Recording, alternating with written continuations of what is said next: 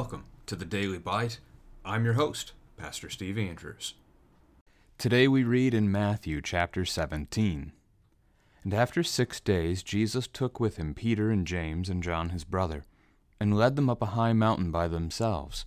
And he was transfigured before them, and his face shone like the sun. And his clothes became white as light, and behold, there appeared to them Moses and Elijah, talking with him. And Peter said to Jesus, Lord, it is good that we are here. If you wish, I will make three tents here, one for you, and one for Moses, and one for Elijah. He was still speaking when, behold, a bright cloud overshadowed them, and a voice from the cloud said, This is my beloved Son, with whom I am well pleased. Listen to him.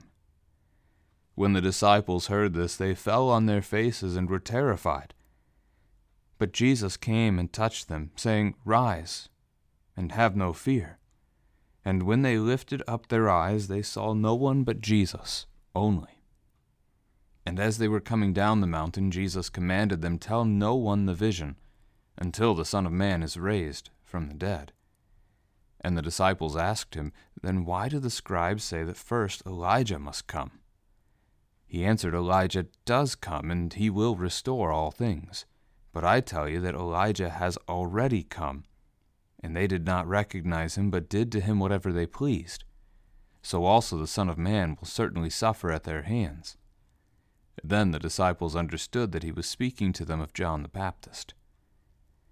And when they came to the crowd, a man came up to him, and kneeling before him said, Lord, have mercy on my son, for he has seizures, and he suffers terribly.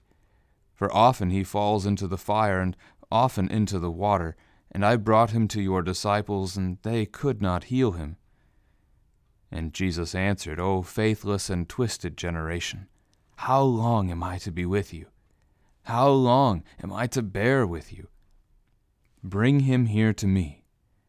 And Jesus rebuked the demon, and it came out of him, and the boy was healed instantly.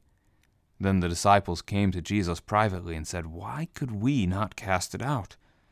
He said to them, Because of your little faith.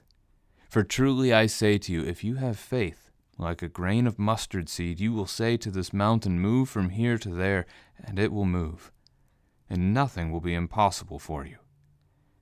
As they were gathering in Galilee, Jesus said to them, The Son of Man is about to be delivered into the hands of men, and they will kill him and he will be raised on the third day. And they were greatly distressed.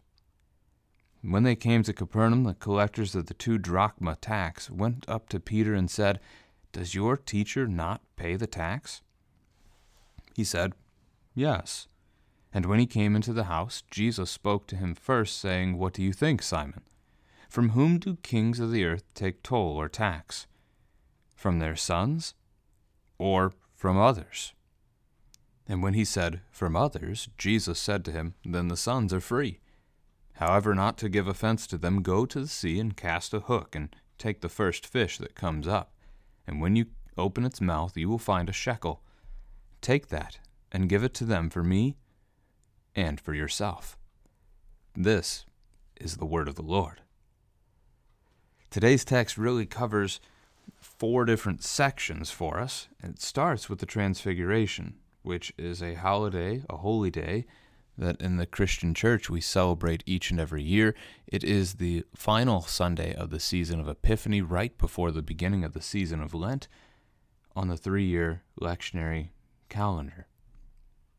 There's a lot more questions that we could ask about this text than things that we can actually answer. Six days after what exactly? So our timing, exactly when this takes place, when was the passion prediction, which is what it's six days after. We're not told that either. Why did he pick these three disciples instead of others? What mountain did they go up? How long does he stay radiant? Does it go away right away? Does it last a while? Can other people see it too? When Moses and Elijah talked to him, what do they talk about? What is it that they're saying to one another? There are so many questions, and we just can't answer most of them. But as we dig into the text, let me share with you what we can.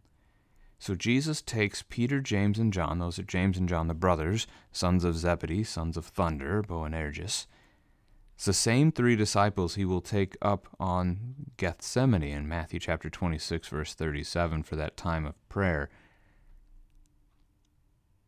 They seem to be the three leaders of the group. Peter certainly viewed as the leader of the disciples often, and we're going to talk about that more in the last paragraph as well. And as they go up on this mountain, Jesus is transfigured. The Greek word used is the one that actually gives us our English word metamorphosis changed. His form changes. And again, the, the conversation here is that this seems to be about his, his radiance, that he radiates light, which does connect to the revelation that talks about near the end of the book that Jesus will be the light in paradise, and will have no need for a sun, S-U-N, anymore. His clothes even become white as light. Light, not just a nice fancy white, but more than that, as we often think of even the angels radiating light from their, their clothing when they appear. This is a truly deep holiness, a truly deep perfection. Actually, a little surprised that laundry detergent companies don't make use of this or historically didn't make use of it, this account to advertise their products.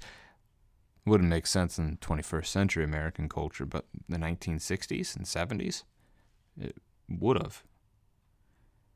Anyway, why is it Moses and Elijah who appear? So, questions you can ask your kids in this section. What's the transfiguration? Why does God send Moses and Elijah? Where did we hear the phrase, This is my beloved Son with whom I am well pleased, in this book before? So we talked about the transfiguration already. Why is it Moses and Elijah is actually a question we can answer. And it's going to tie into what God Himself says. So let's skip to that first. Peter, seeing these three, recognizing that there's something significant going on, it's good for us to be here, even if he doesn't really understand fully what the significance is, at least not at that moment. But as he's still speaking about making tents for them so they can stay the night, God shows up. A bright cloud overshadowed them or enveloped them. Cloud it's one of the ways that the Lord appears in Scripture. Again, we think of the pillar of cloud by day throughout the Exodus account and the wilderness wanderings. We think of Mount Sinai as a cloud descends on the mountain so God can meet with Moses there, or as the cloud descends and covers the tabernacle as the glory of God enters it in Exodus chapter 40. God appears as a cloud here and speaks and again repeats the words that he has said back in the baptism account of Jesus when John the Baptist baptized him in the Jordan River. This is my beloved Son, with whom I am well pleased. So, certainly indicating this to Peter, James, and John that their focus is to be on Jesus. And then this next phrase is the point of the transfiguration listen to him. And then everything else vanishes. Moses is the Old Testament representative of the law, and Elijah is the Old Testament representative of the prophets. This is how they would have viewed it at the time. They called the Old Testament the law and the prophets, and those were the two chief men. So they're there and they see basically the entirety of Scripture laid out before them in Moses and Elijah. And then God says, This is my beloved Son with whom I am well pleased. Listen to him. And then the law and the prophets disappear. Now, that's not to say, because Jesus has spoken of it this way himself, he has not come to abolish the law and the prophets, but to fulfill them. The point here is to have the disciples, the soon to be apostles, focusing their attention on the words of Jesus Christ, which, before they went up on the mountain, recall Jesus' passion prediction, Peter says, Far be it from you, Lord. And Jesus rebukes him, Get behind me, Satan. Now they come down from the mountain. Jesus will say it again. And this time they listen and they don't rebuke. They're distressed, they're saddened, but there's no rebuke that they offer Jesus for saying this. So there's a shift. The disciples are starting to listen to Jesus better from this text. All right, as we move to the next section, we get the conversation between Jesus and his disciples as they come down from the transfiguration. He tells them not to tell anyone until he has been raised from the dead. Notice that they still don't react to the idea that Jesus is going to rise. They seem instead to believe that that's a reference to the end of the world, a belief in a resurrection of all the faithful. And so they end up connecting this to Elijah's visit that they just saw. Malachi 4, verses 5 and 6 talk about how God would send the prophet Elijah before the great day of the Lord would come. And so they're making end of the world possible connections here. You can almost see the gears turning about what all of this might mean for them. Just as Christians today ponder if we are in the last days, if Jesus Christ truly is coming back, if the resurrection of all flesh is going to happen soon, that's where they are in that very moment with that pondering. And so they ask about Elijah, and this is where Jesus is going to remind them. He's going to take them back to what he said back in chapter 11 that Elijah was John the Baptist. So they get it in verse 13. We see that. So they're listening to him, see? But first he says, Elijah does come, he will restore all things. This is a reference to the prophet's work, which is not going to be the way they expect. Because he immediately says, I tell you, Elijah has already come. And they'd look around and they'd say, But things aren't restored. Again, the disciples expect deliverance from Rome. They want the Messiah to be a military hero. And so they can look at this and say, this isn't the case. Elijah came, if John came, if he's him, it's not all restored yet. What's going on? It's not by their expectation. That's the thing that the disciples are still going to have to learn and really won't until after Christ's resurrection then they can begin to put those pieces together and see that Jesus is a Savior in a very different way to save us from sin, death, and the devil. As they leave the mountain and they come back down and rejoin the other nine disciples, a man has been with them seeking healing for his son and failed. The disciples couldn't do it. And the description of the son has nothing to do with demons. Right? So ignore that for a moment. He has seizures, which is literally in the Greek moonstruck, translated in NASB into English as a lunatic, and suffers terribly, falls into fire, falls into water, so nearly burned to death, nearly drowned. These are common things for him. He's crazy, he's out of his mind. I brought him to your disciples, they could not heal him. Now, let's get Jesus' response before we return to that. Jesus is angry. Faithless, twisted generation, how long am I to be with you? How long am I to bear with you? Bring him here to me, and then he heals the kid immediately. Who's he angry with, though? The least likely is the dad, because the dad came to Jesus in faith. The most likely is his disciples who have failed to cast out the demon.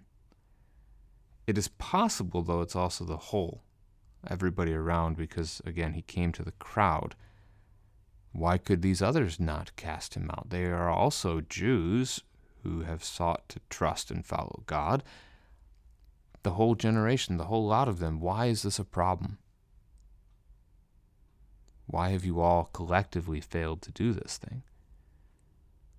Jesus is not just a miracle worker, but that's often how they end up treating him. But notice how does Jesus heal the boy? He rebukes the demon and it comes out of him. Dad knew nothing about a demon. but there he is. That leaves us to wonder, and this is one of those unanswerable questions, I think, at the moment, at least for us. How much of what we think of today as disease and sickness is actually demonic? How many of our illnesses, how many of the things that make people disappear and never get seen again, really, kind of live alone, how many of the things we might see as mental illness have connections instead to demon possession? That's an unanswerable question, and I don't think it's worth wrestling with too much, which is why I'm pretty much just going to leave it there. It's worth at least acknowledging because, again, what we see Jesus do, and because our culture refuses to believe demons exist for the most part. We need to recognize as Christians that demons do exist, that the world of medicine will not always have the answers. In fact, doesn't have the answers, period, because even with the best that they can do, we all still die. Because we sin, sinners die. Spiritual things still matter, very much so. When the disciples ask why they couldn't cast it out, and they do wait until they're alone later, not willing to admit this weakness in front of the crowd, Jesus calls them little faith ones. Well, actually, he calls them that three times in the Gospel of Matthew. Here he says they have little faith.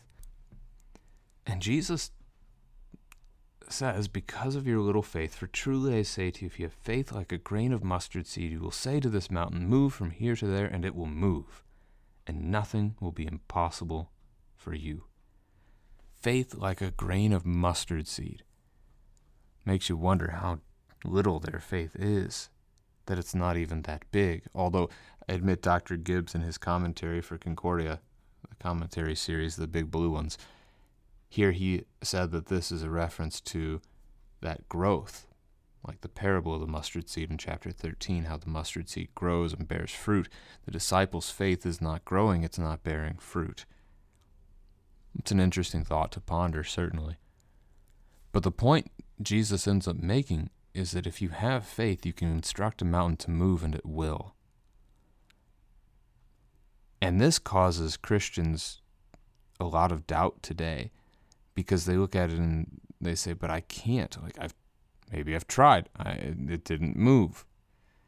And this is a good spot for us to think back to Matthew 6, verse 10 in the Lord's Prayer, where Jesus prayed, Thy will be done, and in the Garden of Gethsemane in chapter 26, verse 39, uh, where he prays that the Father's will rather than his will be done. This is what matters with faith. Our faith acknowledges that it's not my will that matters, but God's. For what purpose would I be trying to move a mountain?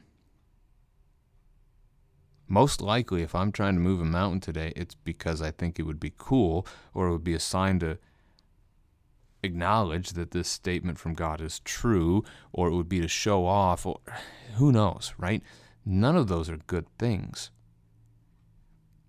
If it was necessary to move the mountain in order that you could make it to the people who lived on the other side and share the gospel with them, if it be the Lord's will, that's the kind of thing that maybe a mountain would move for.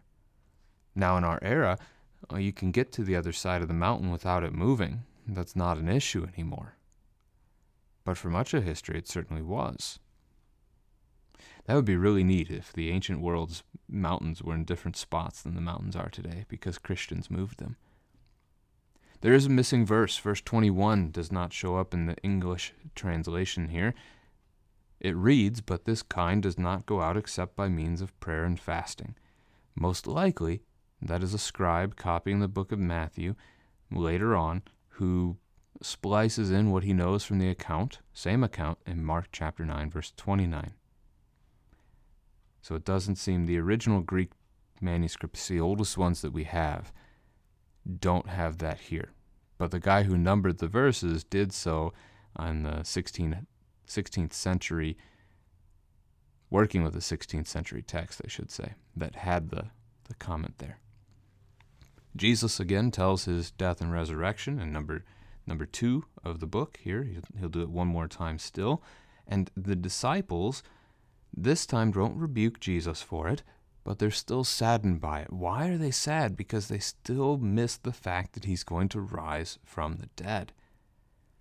Wouldn't you think that would be such a an ear-stopping statement? I'm going to die, but I'm going to live again. I'm going to die, but 3 days later I'm my body's going to raise from death. They are so caught in their own understanding of what the Messiah should be that when they hear him say he's going to die, they can't hear anything after he says that. This is so true of our own sinful nature today that when we're talking in a conversation with somebody and they say something that we don't like, we tune out the rest of the, the sentence or the paragraph that they say and we just focus on the thing that we despise. It happens a lot. All right, our last part here in the text is a temple tax. This is not a Roman tax. This is a tax to support the temple, likely based in Nehemiah chapter 10, verses 33 and 34. This was a tax that every adult Jewish male, so 20 or over in age, would have to pay. And it's roughly equivalent to two days' pay. So each Jewish male, two drachmas, a Roman currency there that they're supposed to pay. So the tax collector here unlike probably Matthew earlier, this one works for the temple. He's just a regular Jew collecting money to support the work of God's house. This can be seen as a good thing.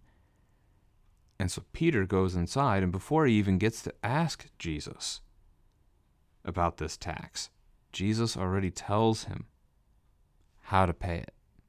But he questions him first whether kings of the earth take toll or tax. From whom? And literally, the word toll there would be uh, fulfillment, which may not be monetary, but perhaps like time of service kind of a thing. From their sons or from others?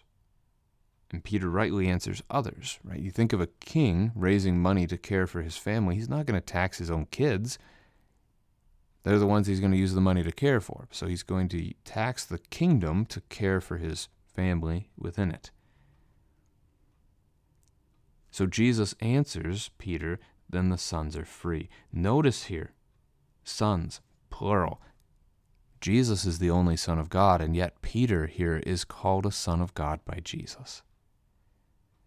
Because Jesus and Peter are both going to pay their tax, even though they're exempt. The sons are free. The people of the household of God do not have to pay a tax. The people of the household of God, his children, do not need to pay for the temple the Lord will provide. But in order to not give offense to them, Jesus works a miracle through a fish. A great fish story. Go to the sea, cast your line, catch a fish. Inside its mouth, you will find a stater, is the, the Roman coin. It's translated shekel here in ESV. It is the equivalent of four drachmas, so it's just enough to pay Jesus and Peter's temple tax. Now, we're not told of Peter doing it. We're simply to take it by faith that he went out and did. It's interesting to wonder if the, the Jewish tax collectors who asked the question went with him to the sea, or if they stayed there, or what it may have been. It'd be quite interesting indeed if they saw the miracle happen. The other comment I want to make about this, and I think I've said it in the study of the gospel before, is that it's probable that the other disciples are teenagers that Peter's the oldest. We know he's married. He's the only one that we know was married at this time. So he's old enough to have a wife. That maybe the rest are younger, that they're teenagers. And this lends to that. That the tax collectors only come to Peter and they speak of Jesus. And when Jesus has Peter do the, the thing with the fish, he doesn't get enough money to pay taxes for each of the disciples, although they're present he only gets enough money to pay for himself and for Peter. So maybe none of the other disciples are 20 years old yet. It makes a lot of sense contextually throughout the Gospels that they would be younger men, that is, that they would uh, have less ties to business or family that would prevent them from following Jesus, that they would have more years ahead of them in which to minister to the Word of God to His people we don't know it for certain, but consider this being in the mid 20s, right? Jesus crucified 27, 28, 29 BC, AD, somewhere in there. John's going to live into the early 90s AD. That's 65 years later or so. If he's just a teenager when he's going about the time with Jesus, maybe he's 18, now he's 83 at the time of his death, instead of thinking that he's a 40 year old man and now you have to put him up into the hundreds at the time of his death. Again, educated guesswork is all we can do on so many of the questions that this chapter presents. But what we can see is that this is the Son of God, and it's to him that we are to listen.